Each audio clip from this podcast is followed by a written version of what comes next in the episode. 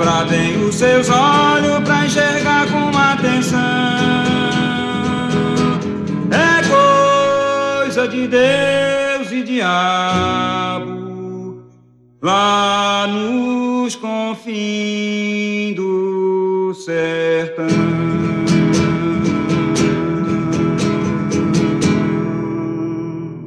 Olá pessoal, eu sou Ivan Dias Marques, jornalista aqui do Correio, e esse é o podcast 40 anos de cinema baiano nos 40 anos do Correio. Depois da gente falar sobre os 40 anos da música, esse podcast que vocês podem conferir aí nas, na, no site do Correio, no Spotify, no Deezer, agora chegou a vez de falar sobre cinema. Ao meu lado aqui eu tenho Doris Miranda, minha colega de redação, que vai me ajudar nesse podcast a falar sobre cinema, Doris. Então, gente, tudo bom? A gente teve é, nesse podcast de cinema convidado Cláudio Marques, que ele é diretor de cinema, tem três longas é, lançados, premiados, ao lado de Marília Rios, é, e ele é o sócio-diretor do espaço de cinema Itaú Glauber Rocha. Então, Cláudio ajuda a gente a traçar esse panorama de 40 anos de cinema baiano, falando um pouco sobre os principais títulos, os diretores que criaram uma escola, fizeram história e orienta também a conhecer mais a nossa produção com uma lista de 20 filmes que ele considera uh, fundamentais é, para que a gente possa se interar mais na produção local. Pois é, confiram aí essa entrevista minha de Doris com Cláudio, tenho certeza que vocês vão gostar. Cláudio, bem-vindo aqui a esse podcast que trata desses últimos 40 anos de cinema. É, para começar, dá para estabelecer marcos nesses 40 anos? Sim, é, tem muito. Eu acho que a gente tem uma produção muito significativa em 40 anos, assim. Obviamente, nos, na última década essa produção cresceu muito, mas assim uma coisa que eu acho que que que dá um, uma cara, dá um rosto assim para essa produção baiana nos últimos 40 anos, é que sempre nós tínhamos filmes que apontavam caminhos uh, e abriam portas e apontavam caminhos assim e que é, estabeleciam oportunidades, inclusive de continuidade para a produção local, né? E que não necessariamente elas foram seguidas, né? E a gente pode até conversar também o motivo disso não ter acontecido. Mas, assim, na década de 80, na década de 90, na década é, 2000, 2010, a gente não tem apenas um, dois, três. Nós temos, assim, uma quantidade razoável, assim, de filmes, assim, que falaram, que se comunicaram, seja com a imprensa, seja com a crítica, com os festivais, com o público também e que criaram pequenos movimentos, pequenas ondas, mas que eu acho que não viraram ondas maiores por questões estruturais ligadas à política pública, à nossa desorganização interna mesmo, digamos assim. Mas eu acho que todas as décadas tem filmes assim muito expressivos. E eu, eu, eu queria fazer essa ressalva também. Pode ser que eu fale de alguns filmes e deixe de falar de outros assim, e, e talvez seja até injusto isso, né? A gente sempre corre nessa injustiça. É, eu lembro de um. Eu nunca vou esquecer de uma vez que eu fui para o Festival de Cannes que eu estava assistindo aos clássicos e o Vértigo do Hitchcock ele foi apresentado pela Kim Novak, uhum. a atriz do filme. E ela contou como foi deprimente o lançamento do filme, quando eles foram apresentar ah, para a imprensa e tal, e a imprensa detonou o filme. Disse que era um filme que não prestava para nada, que não ia ser um sucesso, e não foi um sucesso de fato. Ela ficou 15 anos sem filmar por causa daquilo. E o Hitchcock, ele pensou seriamente em abandonar. E hoje é tido como um dos grandes filmes de todos os tempos, assim, um dos grandes. O próprio Orson Welles também, que passou por retumbantes insucessos na vida. Ou seja, eu vou falar aqui de momentos, de filmes e tal, é, vocês também, mas eu acho que assim, a gente não pode esquecer que isso tudo é muito subjetivo, Sim. né? São impressões, impressões dos momentos que nós vivemos e que alguns filmes que, por exemplo, não fizeram talvez um, um grande estardalhaço, não tocaram o público, a crítica ou os festivais em algum momento, eles vão poder ser recuperados depois, né? Isso tudo faz parte de um movimento que eu acho que é da sociedade, um movimento é, de produção que é extremamente válido mesmo quando os filmes não alcançam os seus objetivos naquele momento. A, a cultura, acho que como um todo, é importante esse, é. você revi, revisitar a cultura sempre, é. porque é. É, é, constantemente a gente tem artistas que estão à frente do seu tempo, né? e a gente só compreende aquilo esse diálogo imediato, que é, que é um requisito tanto da crítica quanto dos festivais e do público, eu volto a falar, às vezes não acontece imediatamente, mas eles podem ser resgatados depois. E mesmo que não sejam, todo esse montante, essa discussão naquele momento é muito importante para todas as obras que são feitas. Né? Eu, queria, eu queria que a gente voltasse um pouco para essa história dos marcos. É. É, a gente tem é, o ciclo, a gente tem o cinema novo, aí tem o ciclo baiano, e aí entra numa, numa era underground, né? É e que e passa a ser uma, uma coisa que, se não muito é, em volume, ela, ela tem grandes marcos, como é o caso de Super Outro, uhum. e que determina toda uma estética que vem eu, eu queria voltar até um pouquinho antes, se você me permitir. Vá, tem o Mágico e o Delegado, do Sim. Fernando Cone Campos, Sim. que é um filme de 83, foi lançado em 84. É, foi o último longa-metragem, né? Antes da retomada do cinema brasileiro, do cinema brasileiro, do cinema Sim. baiano na década é, de 90, 90, no final da década uhum. de 90. E ele ganhou o Festival de Brasília, inclusive competindo com Paraíba Mulher Macho. É, Fernando Cone Campos era um, um, cineasta já estabelecido naquele Sim. momento. Ele, infelizmente, ele faleceu precocemente mas ele mostrou muita força naquele momento.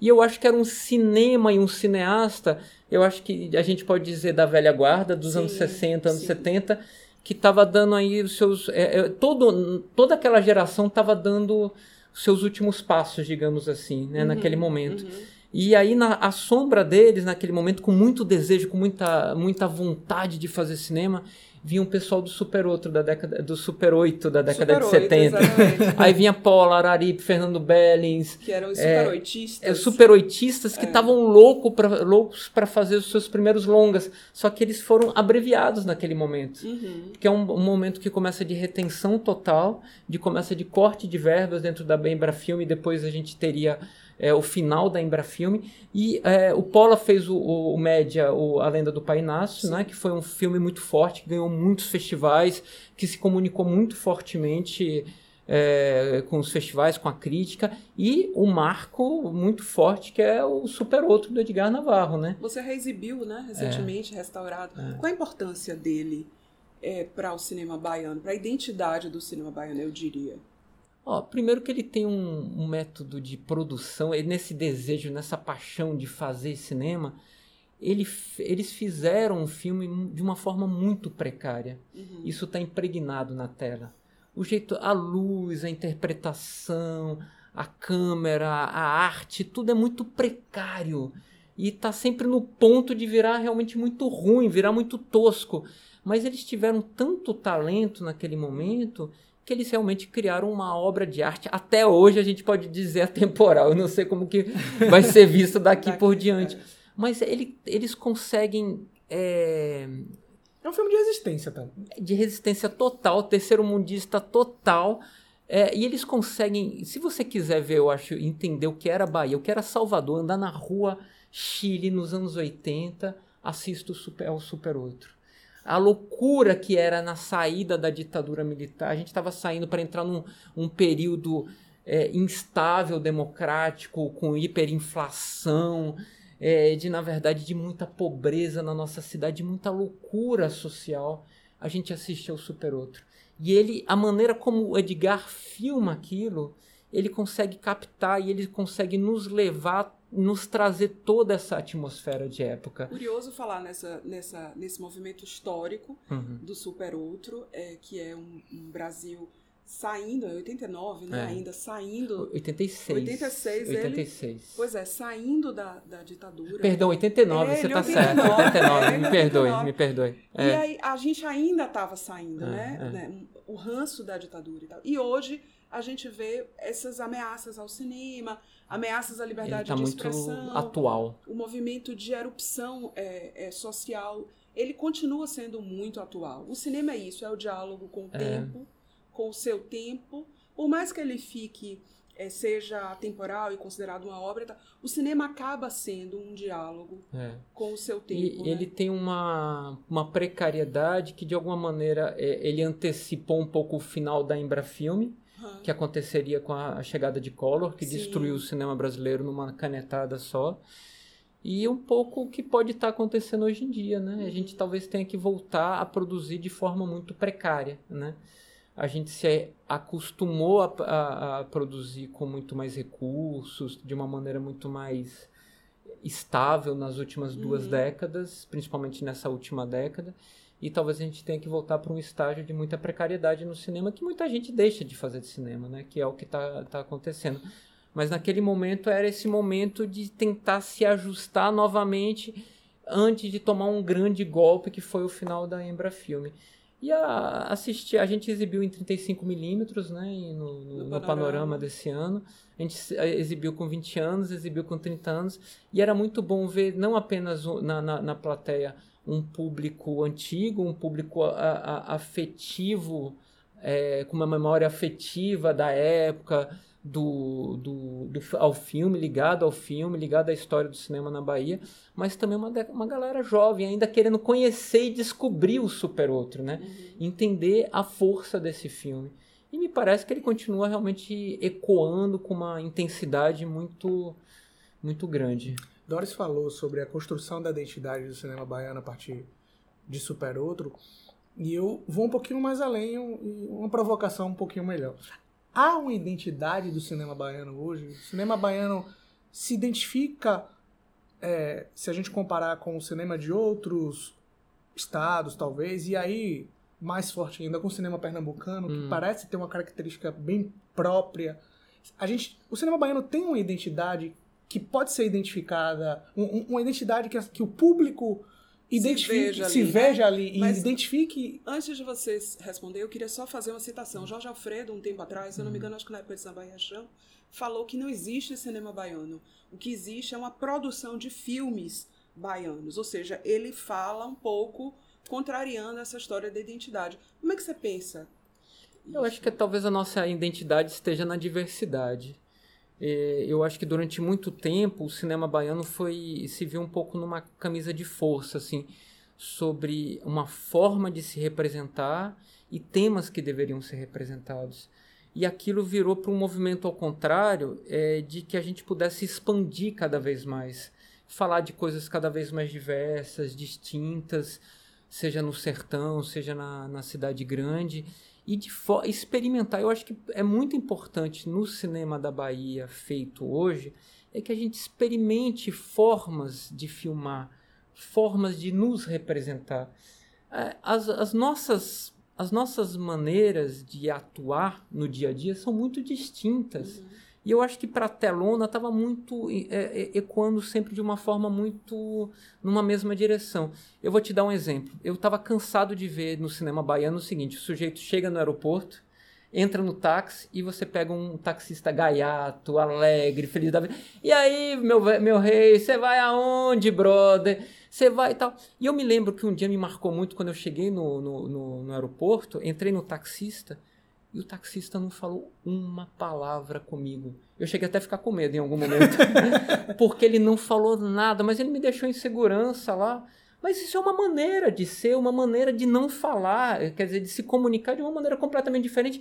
E eu acho que o cinema da Bahia precisa acessar essas representações também. Desfolclorizar. É, é- essa riqueza do nosso, do nosso cotidiano, é, ela precisa ser desvendada ainda. É, eu acho que isso não acontece, não acontece só com o cinema baiano. Eu lembro que ali no início da década de 2000, até talvez o, o final, você tinha uma, uma gama, por exemplo, de filmes cariocas que estavam sempre batendo na tecla favela, é, elite e o duelo. Era, era, era o Na cara da elite. anterior era praia. É, entende? E sempre assim, com personagens era- muito é, marcados era, da era mesma o cara da elite forma. que se apaixonava por menina da favela, era o cara da favela que se apaixonava por menina da elite, tinha essa dualidade.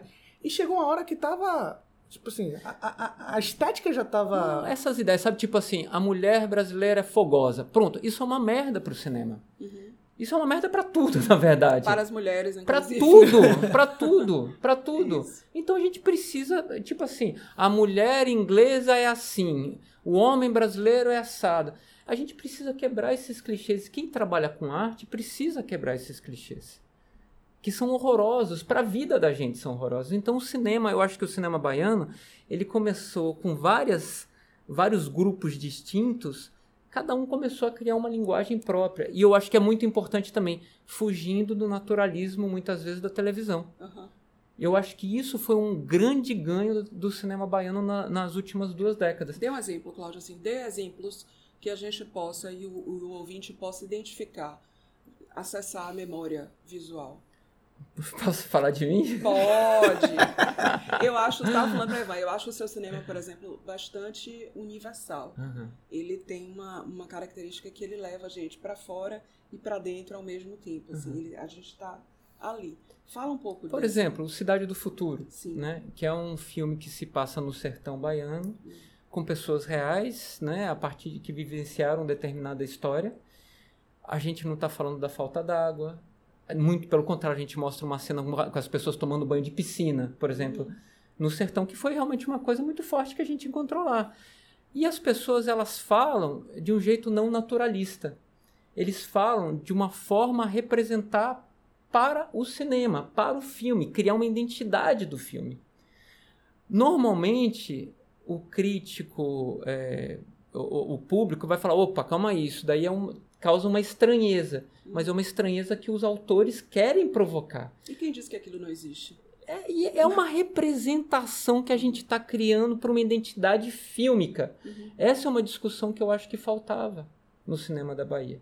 Que eu acho que a gente tentou trazer, que a gente trouxe, tanto com Depois da Chuva, como Cidade do Futuro, e agora o terceiro longa-metragem da gente. Que é quebrar com alguns estereótipos, inclusive construir, trabalhar com os silêncios. O cinema baiano carecia de silêncio, por exemplo. Então tem obras que não apenas as nossas, mas que começam a trabalhar com silêncio dentro do cinema, que no primeiro momento um público pode chegar e falar: "Opa, calma aí, eu não reconheço isso". Mas isso em termos artísticos é muito importante que a gente comece a trabalhar dessa forma. O Edgar Navarro, a gente estava falando ele, ele trabalha no registro barroco, Sim. Que se impôs com muita força e com muito talento. A gente viu uma leva depois de filmes que tentaram se apropriar desse cinema, mas aquele cinema é do Navarro Sim. e que ele faz com muita eh, naturalidade e autenticidade.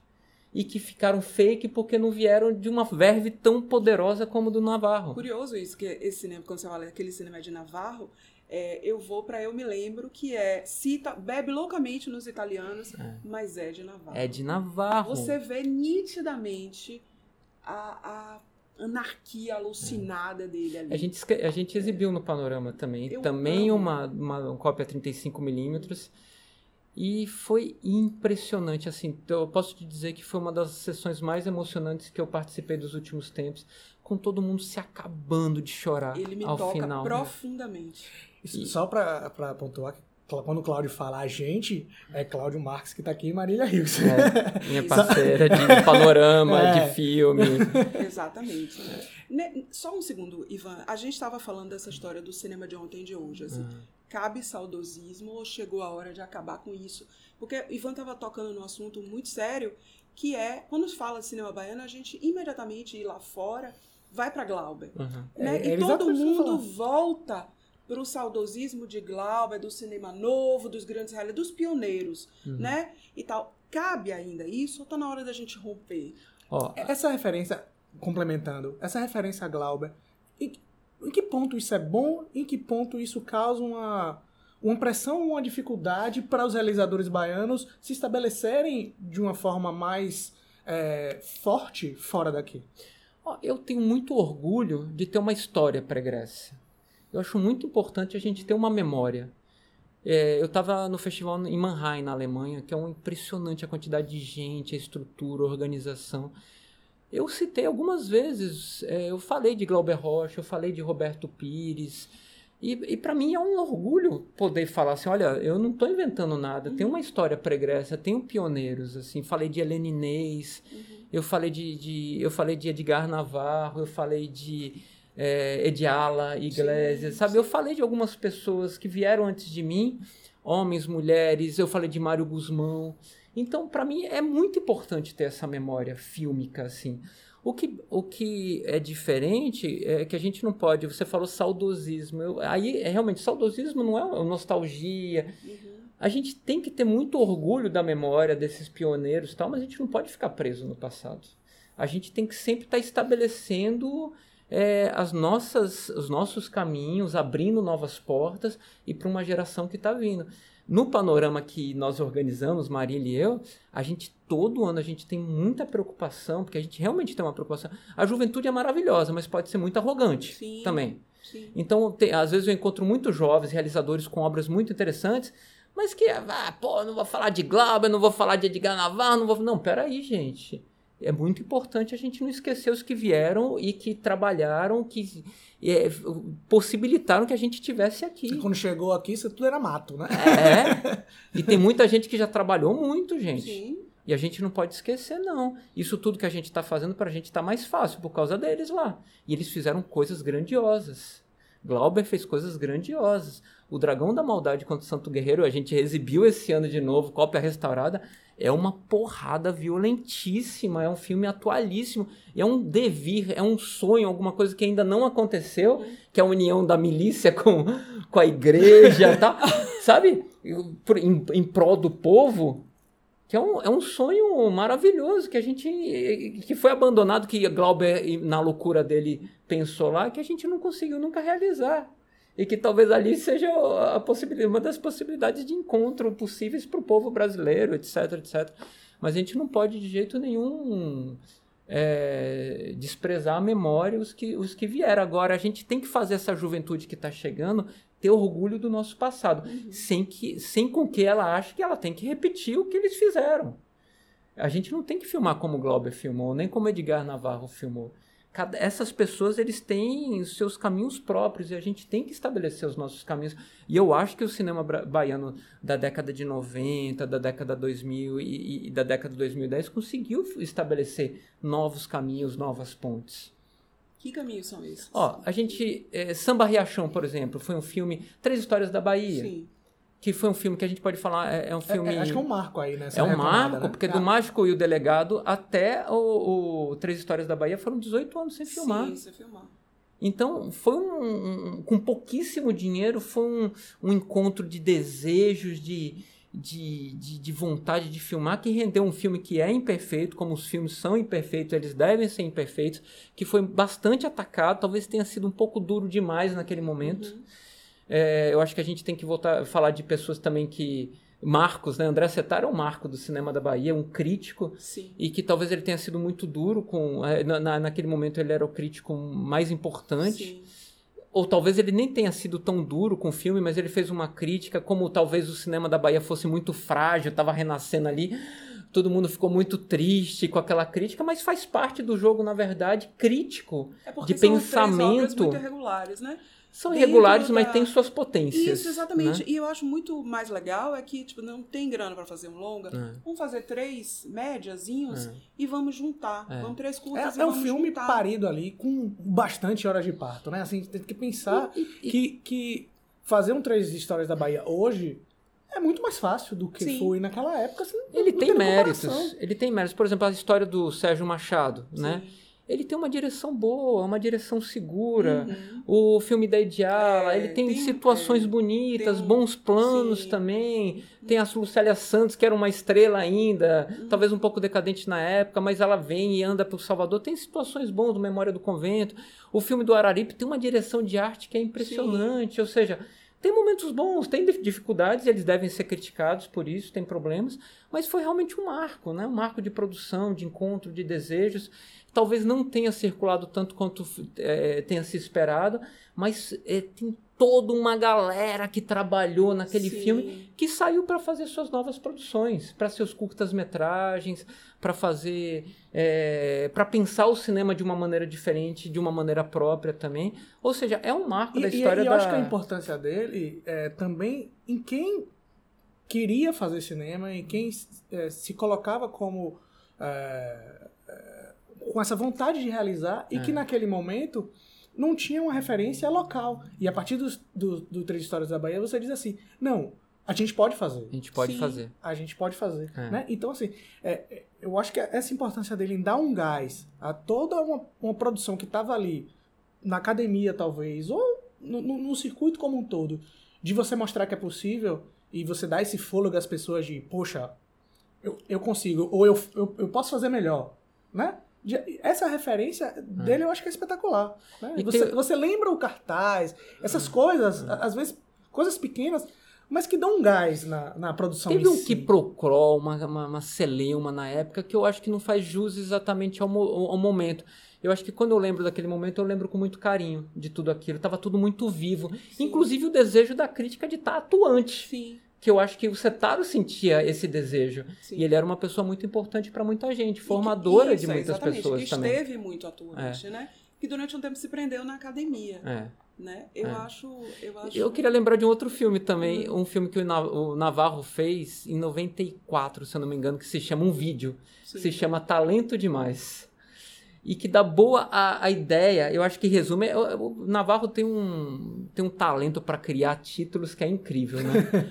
talento demais, assim, era muito talento na Bahia e pouca produtividade. Sim. E mostra todo o ressentimento também no, no vídeo, assim, essa dificuldade de se produzir ao mesmo tempo de uma, uma geração que se sentia muito capaz de fazer, né? Aí quando surge essa possibilidade, eles começam a produzir bastante a partir dos anos, eh, final dos anos 90, dos anos 2000, eles querem explodir, mas era uma, é uma geração que ficou atrofiada um pouco. E durante muito tempo, Muito tempo sem taxada como filmar. ressentida, É. né?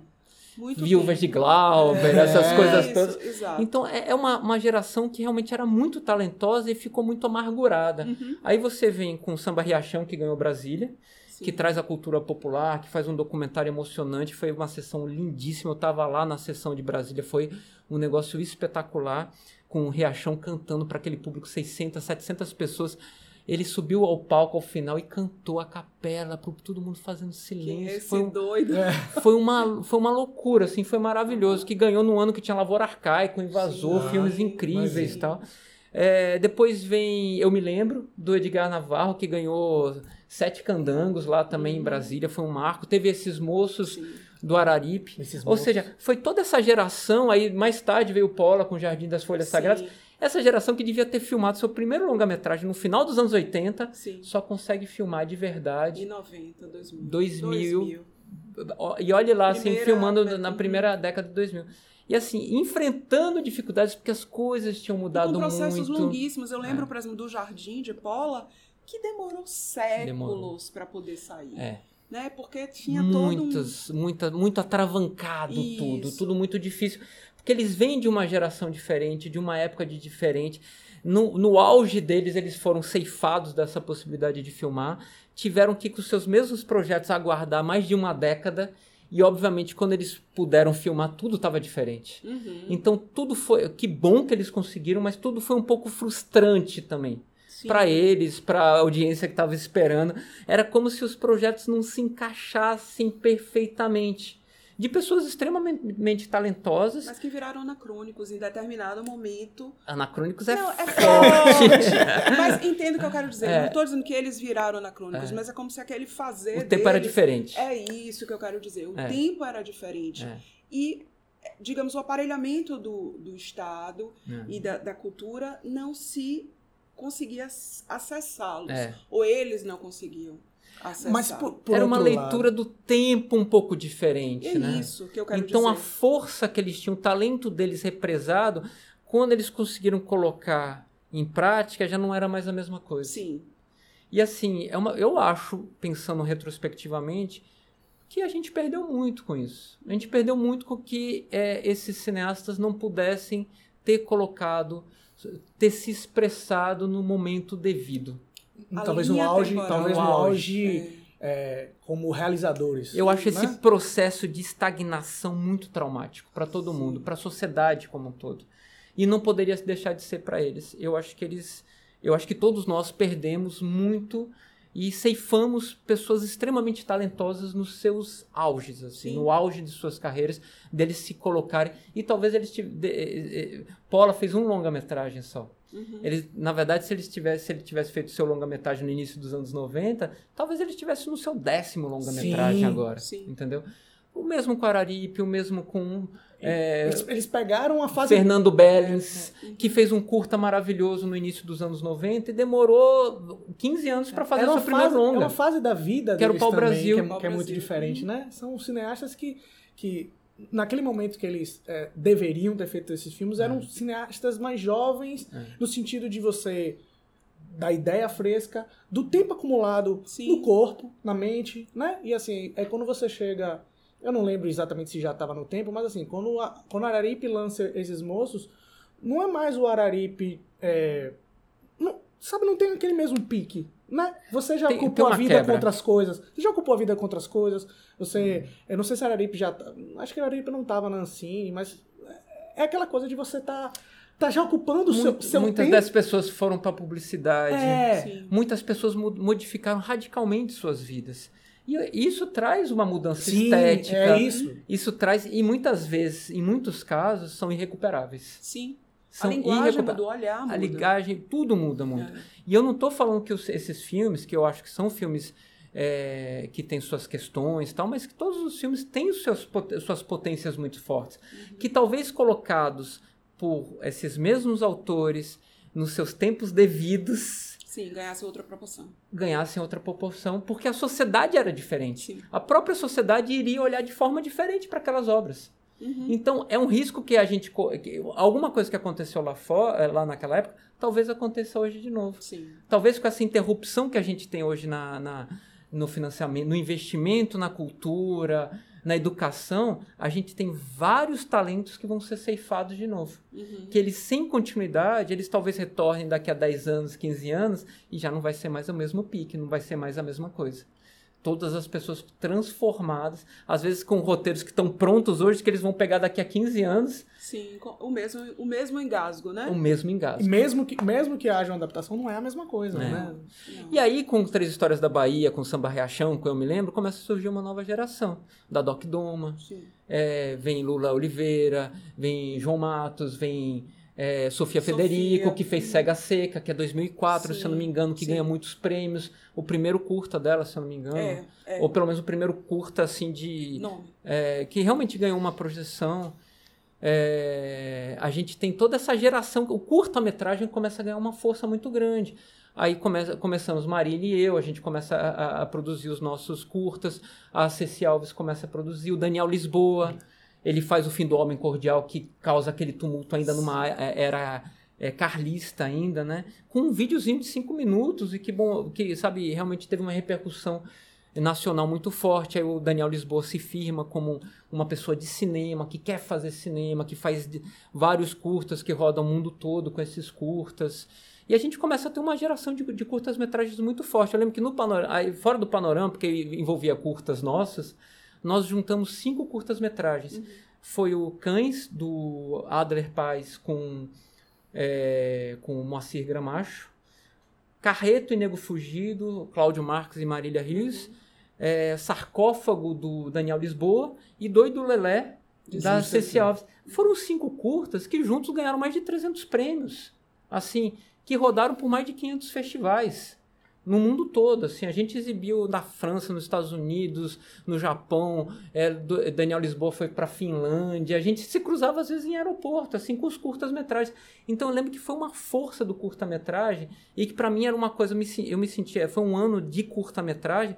E eu senti, eu falei, poxa, aqui a gente está falando de cinema e está vindo uma geração nova de cinema. Uhum. Que está interessada não é em ganhar dinheiro através do cinema, mas está apaixonado, está com esse tá com essa bactéria do cinema inoculada. Porque curta-metragem nunca deu dinheiro para ninguém, muito pelo contrário.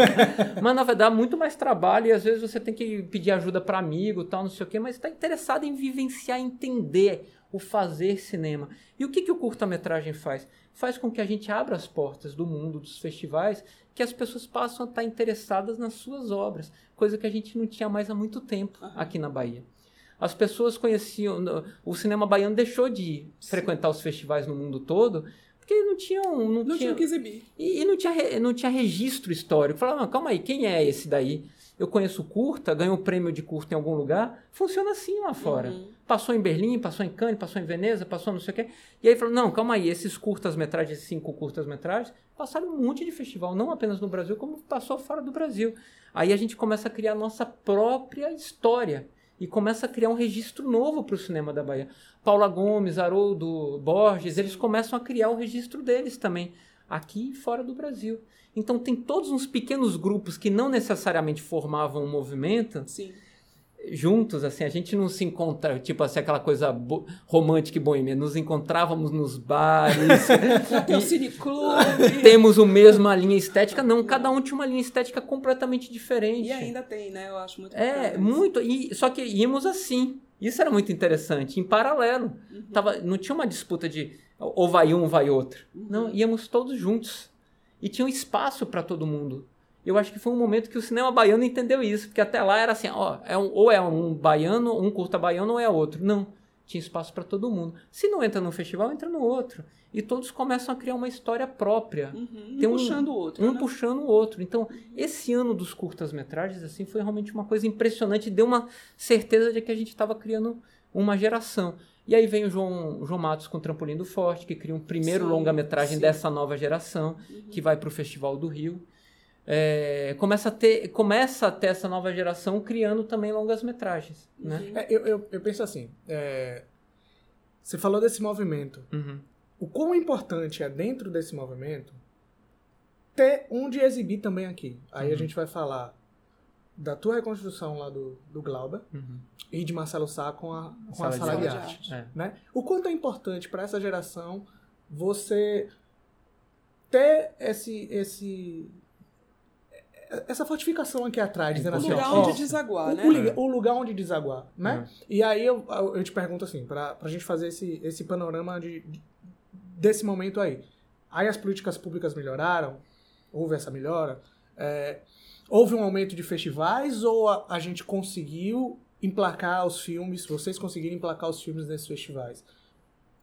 Como é que é esse ambiente que propiciou esse crescimento ao qual você está falando? Você tá falando? Ah, claro. E é, você pode dizer porque você coordena o, o Itaú. né? é, Hoje Espaço o Itaú Gla- de Cinema, Glauber Glauber Rocha. é. Então, assim, é, dura- isso só complementando, assim, durante muito tempo, é, a distribuição, eu acho que ainda é, a distribuição e a exibição ainda é um, um ponto. As coisas de- mudaram muito, né? Aham. De 2000, ó, 2001 é um marco porque é a criação da Ancine, Sim. né? Ou seja, é, Collor acabou com a Embrafilme. Sim. Você vê que levou, levou 11 anos para a gente criar uma, um órgão de novo, né? Que Uhum. foi a Ancine. Quando a Ancine começa, era, era tudo muito, é, muito frágil ainda em termos de... De novo. É, a gente tinha uma produção o quê? de 10 longas, 15, 20 longas metragens, a gente tinha a exibição de 10 longas metragens no país e a gente tinha um parque é, exibidor de 800 salas de cinema. Hoje a gente tem uma produção, até ano passado, na verdade, a gente tinha uma produção de 200 longas metragens Tá falando Brasil ou Bahia? Brasil. Sim. A gente tem 200 longas metragens ao ano, a gente tem um parque de 3 mil salas, 3.300 salas, e a gente tem é, um investimento na ordem de 700 milhões para o cinema. Uhum. Isso ao longo dos últimos quatro anos. Coisa que em 2001 a gente não tinha nada. Eu, eu, vi, eu tava conversando com o Matheus Alves, que, que fez a trilha de Bacurau, e ele me falando assim, não, porque a gente teve um, um orçamento curto em comparação ao outro, a gente teve 8 milhões, e tem filmes aí que tem 20 milhões. E aí eu fiquei pensando, rapaz, eu me lembrava quando, quando a gente, quando o cinema baiano, ou quando o cinema brasileiro, quando tinha um milhão num Era uma filme, festa. era uma festa. Nossa, é, e é ainda. né? Ainda eu acho Ainda também. Eu é. acho que 8 milhões é não, quando tinha um milhão assim, era uma coisa. Oh, Não, é que um o- milhão. Você pensa no Bacurau, é que o Bacurau, os filmes que ele concorreu em Cannes custavam uns 50 milhões, né? Acho que É, isso. é. Isso é verdade. É um baixo orçamento para onde ele tá, mas assim, para nossa realidade, 8 Ainda milhões é é... um bom, belíssimo orçamento. é um- Nossa senhora, o É. que que eu faria com 8 milhões? Não é incrível. É, eu acho que a gente pode pensar isso em termos de circuito de exibição e também de festivais. Na década, década de 90, o que, que a gente tem? A gente tinha a jornada de cinema, Sim, de Guido Araújo. que estava muito longe já dos seus melhores dias. Sim. com todo o carinho e respeito que eu tenho por Guido, por tudo que ele construiu, que foi um pioneiro, etc. Uhum. Mas era uma bagunça, era uma anarquia no, é, no bom e no mau sentido. sentido. Que era, que era muito complicado pra gente, assim, para todo mundo, na verdade. Tanto de fora quanto daqui. para exibir filmes lá era muito, muito complicado. difuso, né? A gente não conseguia era uma bagunça, nada. É. Era uma bagunça. Faltava uma, uma, um olhar curatorial, uhum. faltava uma seriedade. Embora todo mundo tivesse um carinho, um amor por tudo que Guido sempre representou, uhum. que enfim, sempre foi além de qualquer questão. Aí surge os cinco minutos, que foi muito importante para a Bahia. Uhum. Era uma festa, era de uma força muito grande no, no, início dos anos 90, o Festival de Cinco Minutos. E até porque ele era exibido em grande circuito, né? É. E assim, aquela. É, tipo assim, as, as, salas lotadas, Volta da Silveira lotada, Sala Volta da Silveira, que foi muito importante para minha geração de cinefilia também. E é a única, né? A única, é. assim. É, e todo mundo ia, ia, lá, se encontrava lá, via os filmes lá, chegava o festival de cinco minutos, a gente fazia com amor aqueles filmes de cinco minutos. Eu comecei a fazer meus filmes para lá também, para os cinco minutos. É, aí surge o Panorama, é, no, no, início dos anos 2000, e que aí eu acho que dá uma outra cara, uma outra concepção também para os festivais. Surge o Seminário de Cinema, que vem muito maior, né, com muita, muita grana, já desde uhum. o, com um orçamento muito maior e com muita força no, no, Teatro Castro Alves, com uma cara muito própria, diferente do Panorama, que começa pequenininho e, já, e, e, muito ligado a esse movimento de curtas-metragistas no Brasil. A gente exibiu todos os filmes do Kleber Mendonça, do Gabriel Mascaro, uhum. do Felipe Barbosa, ou seja, toda essa galera que hoje está completamente consolidada Sim. em termos de, de como cineasta, né? Então foi um, um, um festival que estava ali antenado a essa geração que estava chegando, uma nova geração que estava construindo o cinema brasileiro.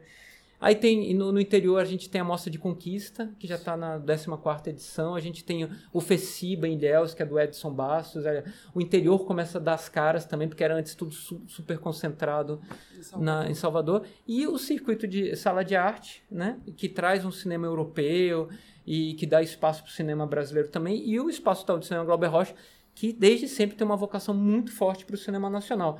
Isso, muita responsabilidade minha e do Ademar, que é meu sócio, é, desde o início, a gente sempre muito votado.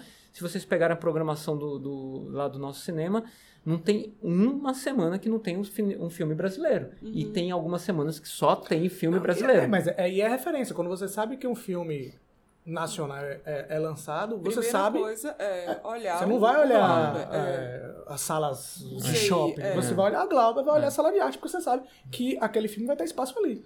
E que é uma luta também de conquistar, reconquistar esse público. Era isso que eu ia chegar. Como é hoje o público de filme, de filme baiano, assim, de filme nacional? Como é, qual é o perfil desse público? E a importância da academia, no caso, as universidades Sim. que que estão ensinando sobre cinema, no Recôncavo e aqui, para a concepção desse público que o Dora está falando.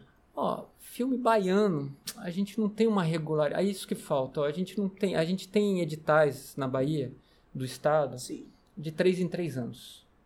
É diferente, por exemplo, de Pernambuco. Qual é a diferença de Pernambuco? Pernambuco, com exceção desse ano agora, ele teve de 2000 de 1997 até 2002 uma regularidade de a cada dois anos tinha um edital. De 2002 até 2007 já foi praticamente anual. E 2007 até 2018 todo ano com o edital. E, por exemplo, às vezes a gente tinha valores aqui de 6 milhões, lá eram 18 milhões. Sim. Então, a diferença e a continuidade, e sem falar que lá, é, aqui a gente tem uma ausência do tipo assim, pensar uma coisa assim, de se construir junto com a, a sociedade civil, realmente políticas públicas do tipo assim, a gente quer o quê? A gente quer tantos curtas-metragens, a gente quer é, tantos filmes braianos lançados por ano, a gente quer tanto de público, a gente quer tantos de prêmios, a gente quer tanto, sabe, estabelecer metas. metas. A gente quer que os veteranos filmem, a gente quer que os estreantes filmem. Nunca foi possível construir isso. Uhum. Nunca foi possível construir uma coisa que você comece o ano sabendo lá, bom, tá lá. A gente vai ter isso. A gente vai ter essas. A gente, nós temos essas metas, tantas pessoas vão filmar, tantos veteranos vão filmar. É, a, a, os, a gente quer tantos cinemas de rua. Na França, você pensa assim, por que, que tem tantas salas de rua? Porque é um casamento que se faz escola, universidade, produção, exibição. Sim. Isso é impensável hoje aqui. Por mais é. que a gente saiba Sim. que exista, por mais que a gente tente criar esse diálogo, nunca foi possível concretizar uma coisa como essa. Principalmente Uma política pública. agora da burocratização, né? Existe uma É burocratização. uma burocratização que está marginalizando cada vez mais o artista e o produtor. Uhum. É, eu não tenho certeza 100% do que está acontecendo, mas tudo que me parece é o seguinte: é que as procuradorias, a Procuradoria-Geral do Estado, o Tribunal de Contas da União, estão cada vez mais. Sabe essa ideia de que o artista está mamando na testa, nas tetas do Estado? Sim. sabe? Não é o político que está mamando nas É tetas do artista. Estado, é o artista que está mamando nas tetas do Estado. Com valores assim de 0,5% do PIB, né? Assim, que emprega 350 mil pessoas por ano. Somos nós que estamos mamando. Não é o político que cada um custa 2,5 milhões por ano aos cofres, mas enfim. E aí é, a, burocrati- a, a burocracia está cada vez mais insuportável. Isso dominou as secretarias de cultura, eu acho que quase de todo o Brasil. Então, os editais e as prestações de contas estão ficando. estão no nível de asfixia total. Parece que a gente tem que estar provando assim que cada clips que foi usado, ele não foi roubado dentro das nossas dentro do- dos filmes. Isso está fazendo com que muita gente desista. Você me falou mais cedo quantos filmes mesmo deixaram de ser realizados esse ano por conta Não, é que teve esse ano nesse se- último edital? teve um edital de cinema da Bahia, do audiovisual. Para mim foi um marco dessa burocracia, porque 34 projetos que ganharam depois perderam. No momento da contratação. Porque ou porque não foram, tipo assim, não vi, não, o, o proponente não foi lá e viu que estava que tava, é, que tinha que mandar um detalhe, um documento, ou então porque mandou e eles não conseguiram ler, ou seja, foi corrom- desculpa, foi corrompido o documento na hora que foi enviado pelo sistema. E uma coisa normal, a contratação, ah, eu não consegui acessar esse documento, manda aí. Ó, amigo, você viu que está na época de mandar os seus documentos e manda um e-mail. Isso acontece em qualquer lugar. Aqui se construiu uma burocracia tão grande, um engessamento tão grande, que isso fa faz com que produtoras já experientes percam projetos. Agora vocês imaginem a pessoa da periferia, a pessoa do interior do estado. A cultura vai ficar, o financiamento, o investimento da cultura vai ficar cada vez mais inacessível para as pessoas. Quando na verdade deveria ser cada. eh, Tem um compromisso, tem marcos regulatórios de desburocratização da cultura. Porque, na verdade, a cultura tem que acessar a, a cidade de Campos, Campo Alegre de Lourdes, que faz fronteira com Piauí Uhum. e a Bahia. Como que essas pessoas. Para mim, às vezes é difícil que estou a metros da Secretaria de Cultura. Imagine a pessoa que está a 600. Tem um, um- amigo que faz um festival é, em São Gabriel. Toda vez que ele tem que vir aqui, são 600 quilômetros.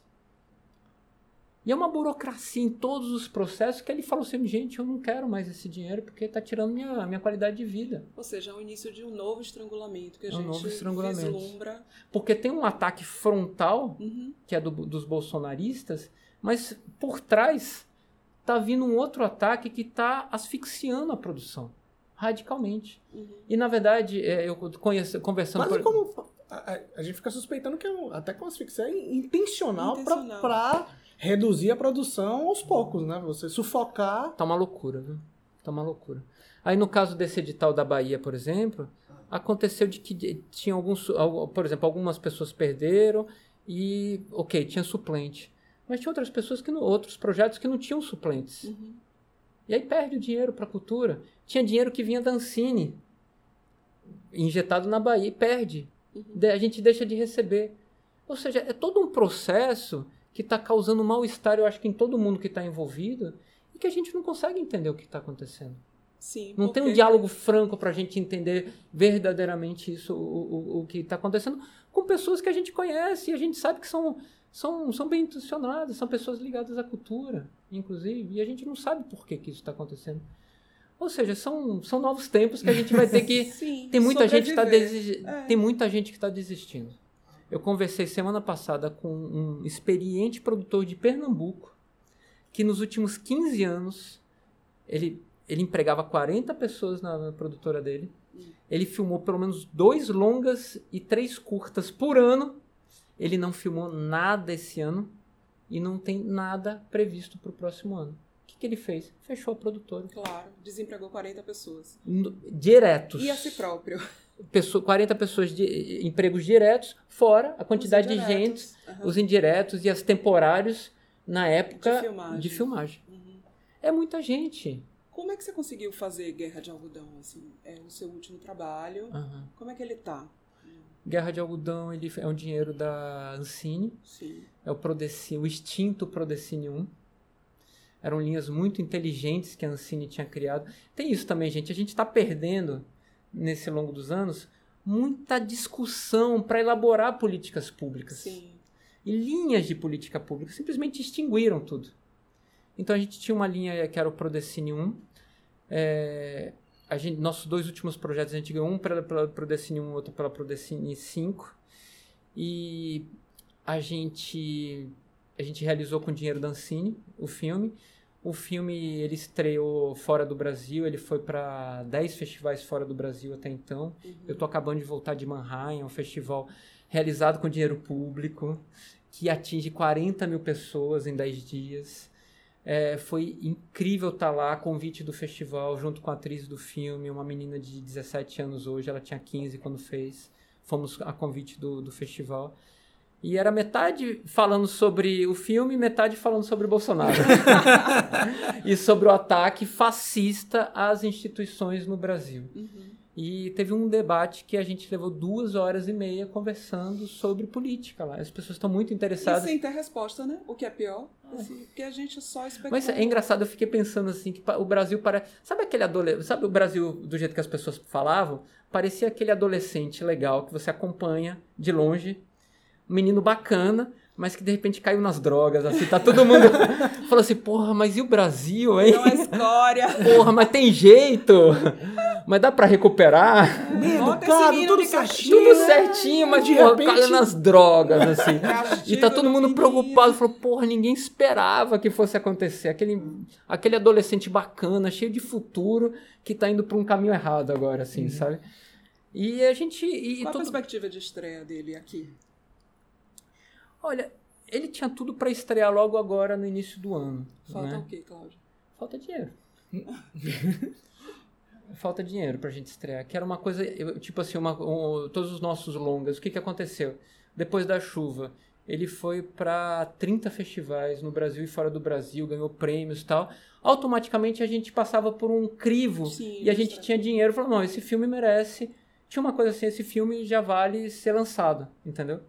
Que eu achava, às vezes é injusto isso até, mas é um mecanismo inteligente também Uhum. de você estar avaliando. Tem que ter uma- um tipo É de jogo. avaliação, né? É, do jogo. Cidade do. Futuro foi para 48 festivais fora. Ganhou o Bafice na Argentina, que é um festival.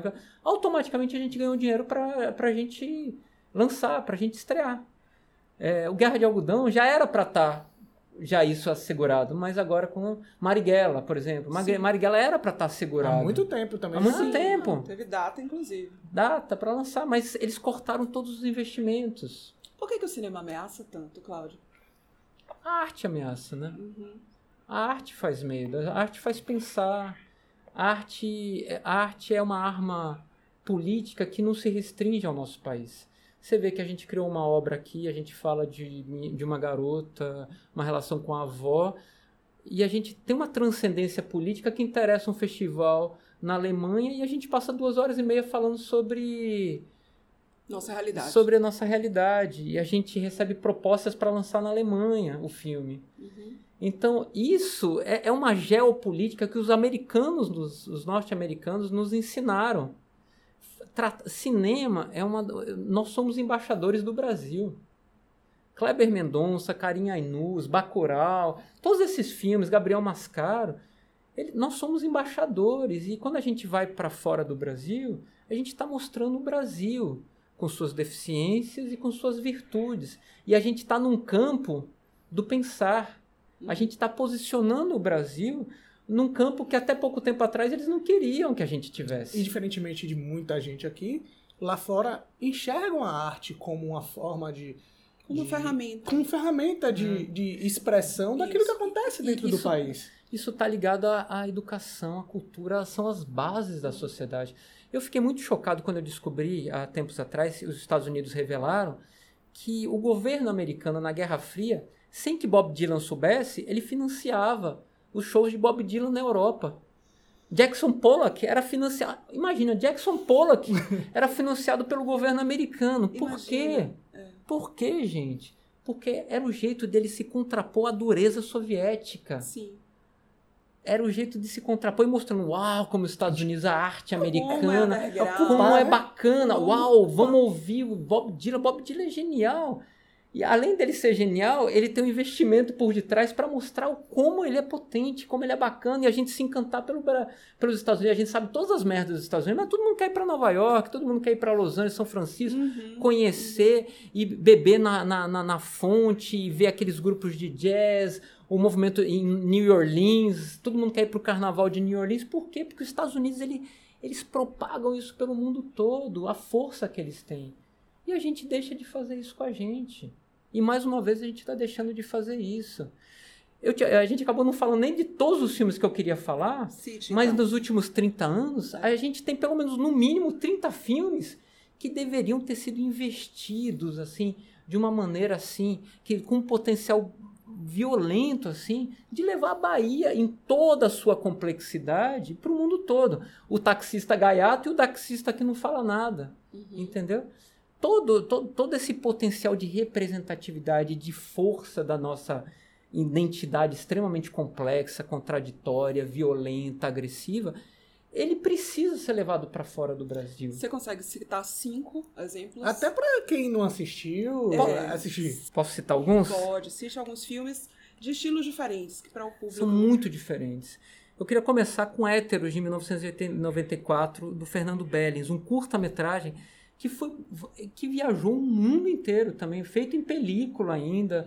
Foi uma grande obra dessa geração Lombra, né, que vinha da, Uhum. do Super 8, assim, ele, ele ainda teve esse momento depois do Super 8. Teve o Talento Demais, teve Capeta, Capeta Caribé, de Agnaldo Siri Azevedo, é um curta-metragem belíssimo, que foi para o Festival de Brasília, ganhou o prêmio Festival de Brasília em 1996. Agnaldo Siri, que é representante da velhíssima geração, dos Isso. anos 60 ainda. Mr. Abracadabra, de José Araripe, que é um curta muito, lindíssimo, é, que ganhou o Festival de Brasília, rodou o mundo todo também. É um filme que de 96 que eu acho que merecia ser, ser mais visto pela juventude, inclusive. É, Uma Cidade, da Mônica Simões, é um trabalho com material de arquivo Uhum. raríssimo que ela fez, com material é, em movimento, é, imagens em movimento da Bahia, e ela faz uma construção assim. Foi um filme que me, me impactou muito, assim, em termos de pensar a evolução histórica de Salvador, inclusive a maneira como os cinegrafistas filmavam suas famílias e os negros na Bahia também, sabe? Normalmente eram é, cineastas brancos filmando suas famílias e sempre com as pessoas, as babás negras Sim. tal. É, é, de, é de uma violência, a gente percebe, é, fica escancarado o racismo ao longo do tempo da nossa sociedade, que é, é um filme muito impactante. É, Três Histórias da Bahia, Samba Riachão, no, no Coração de Shirley, de, de Ara Iglesias, um curta-metragem de 2002, que ele foi para o Festival de Brasília também. Sim. Ediala, que eu, eu sen- senti ela não ter dado sequência né? à É. carreira dela, que ela vinha com muita força até 2002, foi o último trabalho que eu, que eu me lembro dela. Cega Seca, de Sofia Federico, 2003. Fim do Homem Cordial, Daniel Lisboa, 2004. Esses Moços, de José Araripe, 2004. Eu me lembro de Edgar Navarro, 2006. Filhos de João, de Henrique Dantas, 2009, que ganhou o Festival de Brasília, o Prêmio de Sim, Público verdade. viajou o mundo de uma maneira assim também. É um, é um trabalho de entrevistas com material de arquivo. O material de arquivo que ele achou do, dos Novos Baianos, assim, é, é belíssima essa pesquisa. É, ah, bom, aí vem Carreto, de Cláudio Marques e Marília Rios. Cães, de Adler Paz e Moacir, Moacir Gramacho. Carreto, ele foi para mais de 50 festivais, ele ganhou uma- quase 200 prêmios, assim, foi... isso? Isso em 2009. É um filme que é, venceu o filme, é, ganhou Gramado, Festival de Gramado, foi para Brasília, é, ganhou prêmio em Palm Springs, em, em, em Toulouse, na França Sim. também. Foi um filme realmente muito bem. Um curta que era para festivais infantis, que virou um festival que ganhou festivais adultos também. Cães de Adler Paz e Moacir Gramacho. Nego Fugido, de Cláudio Marcos Marília Rios, também foi um, um filme que rodou muito, era muito agressivo, um filme que trazia muito essa coisa da nossa violência, da nossa, da nossa sociedade, que teve um, uma produção crítica até hoje. Foram cinco teses de mestrado que renderam em termos desse, desse filme. Pau Brasil, do Fernando Bellings, Trampolim do Forte, de João Rodrigo Matos, Sarcófago, um belíssimo curta-metragem do Daniel Lisboa. Acho para mim o melhor filme que ele fez até agora. Uhum. É, é, um, é um filme que merece ser revisto algumas vezes eu tô falando para mim mesmo. eu acho que é um filme que precisa ser recuperado. Uhum. É, o Jardim das Folhas Sagradas, de Paula Ribeiro. O Menino dos Cinco, de Marcelo Matos e Wallace Nogueira. Sim. É um curta-metragem muito, muito premiado, que foi muito... Circulou muito na época dele também. Aí vem o meu longa, né? Depois da chuva, junto com Marília também que teve um impacto muito forte naquele momento. Eu acho Sim. que, inclusive, em termos de representatividade, Sim. a forma de filmar, a gente ganhou com essa forma não naturalista é, a gente conseguiu. Pedro Maia, é, com 16 anos, se transformou no mais jovem ator a ser premiado no Festival de Brasília, Sim. até hoje. É, a gente foi para Roterdã, para Berlim com esse filme. Foi realmente também um, long, um longa-metragem de estreia bastante bem sucedido. Jesse, Jesse de Rodrigo Luna, Paulo Alice e Rony Jorge, em 2013 também, que é um curta-metragem que ganhou o Panorama. Foi a primeira vez que um curta-metragem baiano ganha o Panorama, o melhor uhum. prêmio. Tem Doido Lelé de Ceci Alves, 2012. Jonas e o Circo Sem Lona, que eu acho um filme belíssimo, belíssimo. da Paula é. Gomes. Eu acho que é um filme que foi vendido para mais de 30 países uhum. também. Ela tá no sertão filmando, por isso que ela não. Nossa, é, é, um filme. É um filme tão afetivo e carinhoso e dá para falar tanto também Sim. da nossa sociedade, da educação, uhum. das do, do, dos desejos que são contidos, das crianças que são ceifadas pelo medo dessa estrutura social. Sim. Realmente é um belíssimo filme. Teve a Cidade do Futuro, é, Cláudio e Marília, de novo, falando dessa maneira esquizofrênica. Uma coisa Pelé.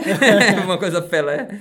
Aí vem o Recôncavo, né? Que é a Glenda e o Ari, que eles vêm da Universidade do Recôncavo, que vem com Café e com Canela, que foi um filme belíssimo, também é. muito bem sucedido. Depois eles vieram com a Ilha, um atrás do outro, ganharam prêmios importantes e abriram as portas, escancararam as portas para toda uma nova geração, eu acho que é o, que, momento que a gente está vivendo hoje, que é de uma. É, é, é realmente. A gente estava passando nos últimos anos discutir, porque o, o, cinema brasileiro ainda é branco e é feito por homens. Sim. Nos últimos anos a gente tem quebrado isso um pouco.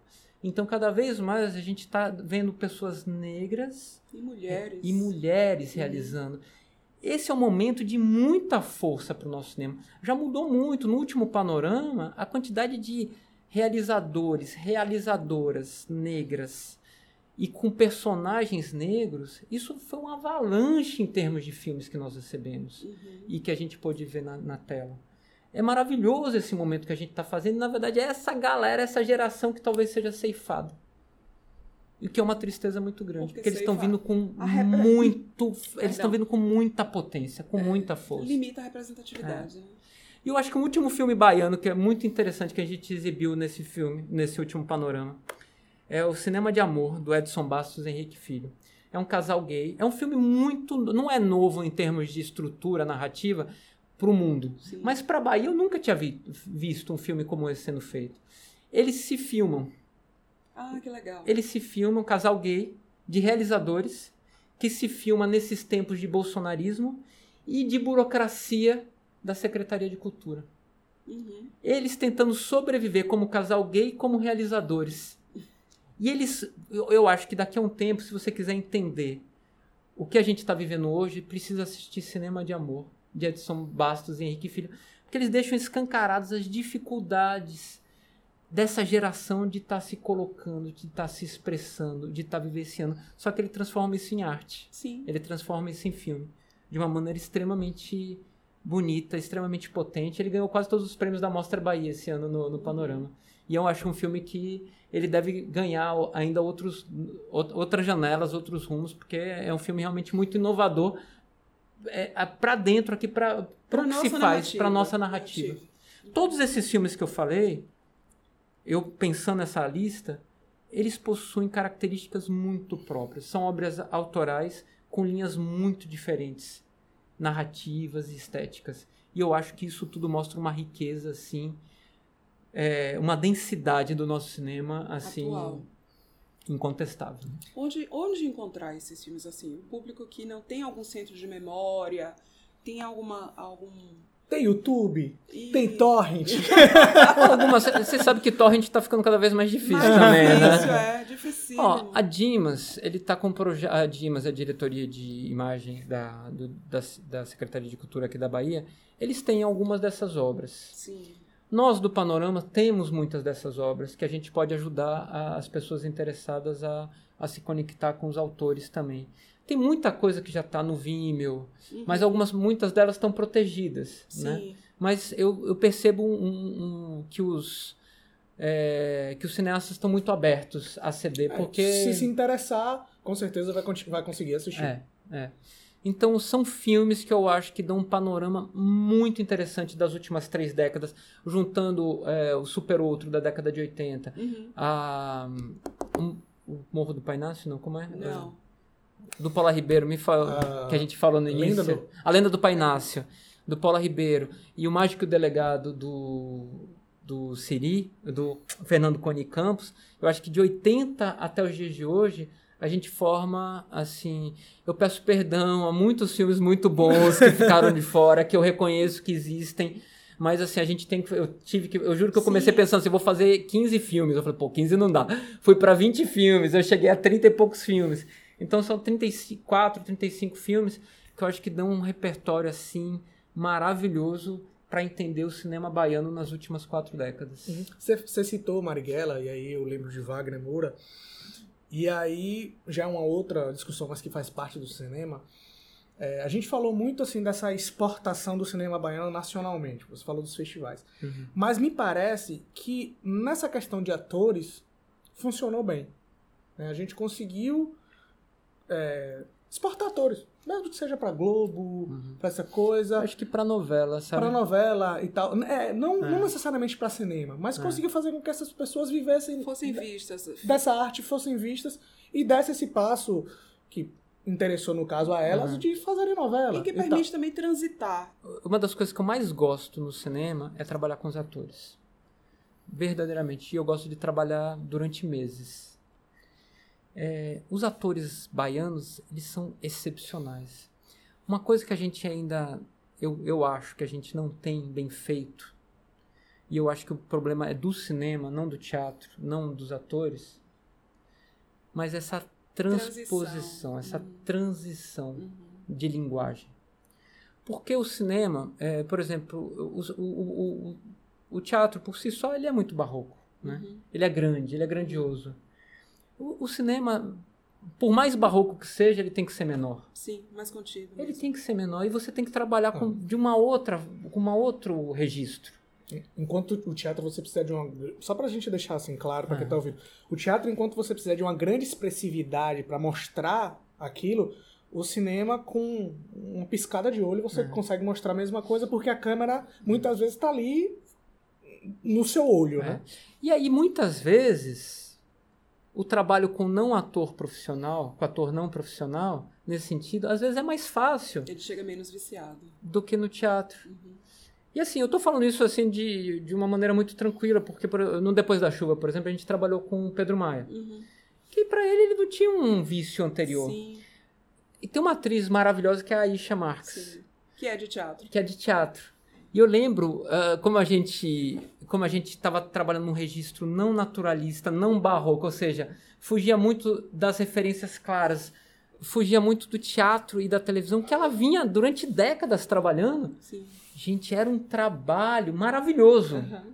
Mas era um trabalho que deu um retorno Mas maravilhoso. era uma desconstrução de uma coisa e uma nova. Eu lembro que a gente terminava muitas das cenas, ela suava. Porque ela falou, meu Deus, eu nunca pensei que não fazer nada, entre aspas, desse tanto trabalho. Uhum. Porque essa coisa menor, quer dizer, você tem que manter seu rosto, suas expressões, às vezes quase é, paralisadas mesmo, assim. Contidas, né? contidas. Enquanto no teatro você levanta uma. Paulo, Paulo o ator de Macunaíma, é Paulo, meu Deus, meus, um dos meus heróis. Não é Grande Hotel, o outro, Paulo. Ai, meu Deus. Pare, porque aí a gente vai É. lembrar depois. Aí ele falava Tô assim: você na, na, tala- na tela do cinema, você levantar uma sobrancelha é uma ponte levadiça. Sim, no teatro você tem um corpo. Não, e você É. deve. Isso. É uma exigência, praticamente, você conseguir. Você tem que falar, gente, eu trabalho com silêncio, o teatro quase não trabalha com silêncio. Exato. E eu acho que isso ficou muito claro de uma maneira didática até em Opaió, que a gente vê o bando soltando a franga e de uma forma que é intencional, é aquilo mesmo, É. né? Mas assim, o público não percebe. Digamos assim, talvez o público de grande Uhum. é, escala não perceba, mas ali é uma E aí você tem esses mesmos atores, eh, Wagner e Lázaro, em, em Cidade Baixa, que já é um filme Com outro registro. com outro registro, É, né? é. E que eu acho aí que é um filme que talvez que a gente não citou, mas que é um filme muito importante. É porque é, tem aquela coisa assim, ele é um É diretor baiano. baiano. É, Bahia, é baiano, mas, mas não é di- baiano. dinheiro todo De de fora. fora. Mas é claro que é um, é um marco no cinema, na cinematografia brasileira, com certeza. É um filme bem importante. Foi para Um Certain Regard, em Cannes. É um filme muito bem feito. Tem várias. Tem eh, Lázaro, Alice, Braga e, e- E. Wagner, assim, no auge, assim, com muita força. Incrível mesmo. É porque é um assim. filme que, assim, como você falou, redefiniu o dinheiro Sérgio, é de né? é. É. que redefiniu o Sérgio. Total. E, e é. um dinheiro de fora, mas é um filme que mostra uma- essa Bahia, talvez, essa Bahia do taxista silencioso, né? É, Porque é um, é um cidade baixa que você mostra ali a Bahia, mas é um. é, uma- é um outro registro, com certeza. Mas é o mesmo Sérgio de Holyfield, É. né? Não, que claro, é um espetáculo, na boa. Eu deixei o Sérgio Machado de fora porque ele está radicado lá em, em São Paulo há muito tempo. Mas é claro, se a gente tiver que abrir concessões, é claro que ele tem que estar incluso. É um, é uma- é um cineasta importantíssimo nas últimas décadas para o cinema brasileiro, com certeza. E, e Absoluto. que, e que é um cara que, que, por esse nome que ele construiu, ele consegue ter um recurso grande para também pra para ajudar nessa construção da identidade Total, baiana total. no cinema. É, por exemplo, a professora de violino, foi esse Sim. o nome? É, é uma grande produção. É uma grandíssima produção na periferia de São Paulo e tal. É, ele fala da violência, mas ele busca a linguagem dele. É um cara autoral. Ele é um, é um cinema. É um cinema que tem um rosto próprio, né? Ele procura uma linguagem, ele procura um trabalho com os atores também. E nesse sentido, é- nesse sentido ele tem é, essa marca autoral do cinema independente, apesar de ser um feito com grandes Sim, recursos. Isso fica muito claro, eu acho tão curioso, né? E ele tá, ele tá em cartaz. E ele ajuda, de certa fora forma. do Brasil até hoje. Ele tá em cartaz na França. E, e o fato dele ser baiano, indiretamente, isso ajuda a, a, a, a elevar o nome do cinema baiano, de certa forma. Eu acho que sim. E ele já tentou muitas vezes implementar é, cursos aqui na Bahia, assim. Ele procurou, por exemplo, ele junto com Carinha Inus, eles mantêm um curso de formação em Fortaleza, Carinha de lá. Sim. Eles tentaram trazer o mesmo curso para cá. Lá é bancado pela prefeitura. Aqui eles não conseguiram nem apoio nem da prefeitura nem do governo do estado, por exemplo, alguma coisa assim. São essas coisas às vezes que a gente, eu falo assim, a gente perde oportunidades, Sim. assim, sabe? É, Cidade do Futuro foi um filme feito com 300 mil reais, uma ficção feito no interior do Brasil, é, com, a- com atores não profissionais, feito em Serra do Ramalho, que que foi para 48 festivais no Brasil e no mundo, ganhou Bafice, ganhou Olhar de Cinema. Por que, que a gente não pensa assim, gente, vamos, vamos explorar, vamos criar outras histórias com baixíssimo orçamento? Imagina 8 milhões. tá? Pega 8 milhões, não, eu- ou então pega 8 milhões, vamos dividir em 20 filmes, 20 longas metragens e separar e vamos mandar para histórias em, em cada no interior do estado. Assim. Vamos fazer uma coisa assim, 20 longas no ano? Aí que falta aquela coisa da política pública que a gente nunca teve até hoje. Mesmo tendo dinheiro, Sim. em muitos momentos, a gente. E assim, chegar e falar assim: olha, isso daqui é um case de sucesso. Todo festival tem assim, estudamos, estudando cases de sucesso. Sim. A Secretaria de Cultura, eu já falei assim, toda vez, Samba Riachão foi um sucesso no Festival de Brasil. Vamos estudar o case? Sim. É, eu me lembro. vale. É, Depois da Chuva, A Cidade do Futuro, Jonas e o Circo Sem Lona, Uhum. é, Café com Canela. São cases de sucesso. Sim. Então, vamos abrir flancos por aí? Vamos investir por aí? É. Mas eu não sei porquê. Pela dificuldade própria do. Não acho que existe uma fé nesse sentido, mas pelas dificuldades próprias do governo, da forma como é engessada, a gente não consegue avançar nesse sentido, sabe? A gente não consegue avançar. É, em alguns casos a gente tem um retrocesso É. mesmo. Então. Cláudio, muito obrigado. Né? Quero que ver que... como é que vocês vão organizar esse material aí. e, Foi um prazer. E, e sempre falar de cinema é sempre muito bom. E assim, não só para quem tá por dentro, mas eu acho que também para quem quer é. conhecer um pouco mais do nosso cinema. Gente, obrigado. Obrigado pela oportunidade de poder falar, emo emotivamente falando também, é um pouco, todos esses filmes contam um pouco da minha trajetória, Sim, da minha formação. Claro. E eu peço o auxílio de vocês mesmos. Eu acho que nós precisamos nos auxiliar mutuamente. A cultura precisa de, de, de ajuda mesmo nesse momento. A educação precisa de ajuda. A gente precisa que vocês estejam atuantes e trabalhando, é, entendendo também o que está acontecendo com a cultura é nesse é claro. momento. É, é, muito importante. Se manifestar é uma das é. maneiras de criar consciência, né? É. Então, por isso muito que a gente obrigado. vai divulgar os filmes que você listou aqui para que o público possa também, interessado, correr atrás. Obrigado pela conversa. É isso aí, pessoal. Espero que vocês tenham gostado desse podcast, desse papo muito legal aí com o Cláudio, né, Doris? Que eu acho isso, que engrandeceu foi, bastante. Foi bacana, foi didático, foi opinativo. Acima de tudo, é uma grande, é, um grande impulso para que a gente possa conhecer realmente o trabalho dos nossos cineastas e como esse trabalho impacta no pensamento né, contemporâneo da nossa sociedade. Uhum. E essa lista de filmes que Cláudio citou aí, que a gente tinha falado no, no início do podcast, está disponível também lá no site do Correio para que vocês possam pegar ela aí um por um e procurar esses filmes. Tenho certeza que eles estão aí na internet, no YouTube, ou vocês podem conseguir eles até em, em salas de cinema por aí. Isso, e falando também, entrando em contato com os diretores, no caso de filmes que estão é, pouco inacessíveis, eu tenho certeza que os diretores ficarão muito felizes de né, fazer com que vocês assistam o trabalho deles. Valeu, Doris. Olha, o projeto Correio 40 Anos tem oferecimento Bradesco, patrocínio Apvida e Sotero Ambiental, apoio institucional Prefeitura de Salvador, apoio Vinci Airports, SESI, Salvador Shopping, Unijorge, Claro, Sebrae, Itaipava Arena Fonte Nova, Santa Casa da Bahia e Coelba. Até a próxima. Valeu, gente. Obrigada. Eu não me entrego, não, não me entrego ao tenente, não me entrego ao capitão, eu me entrego só na mão.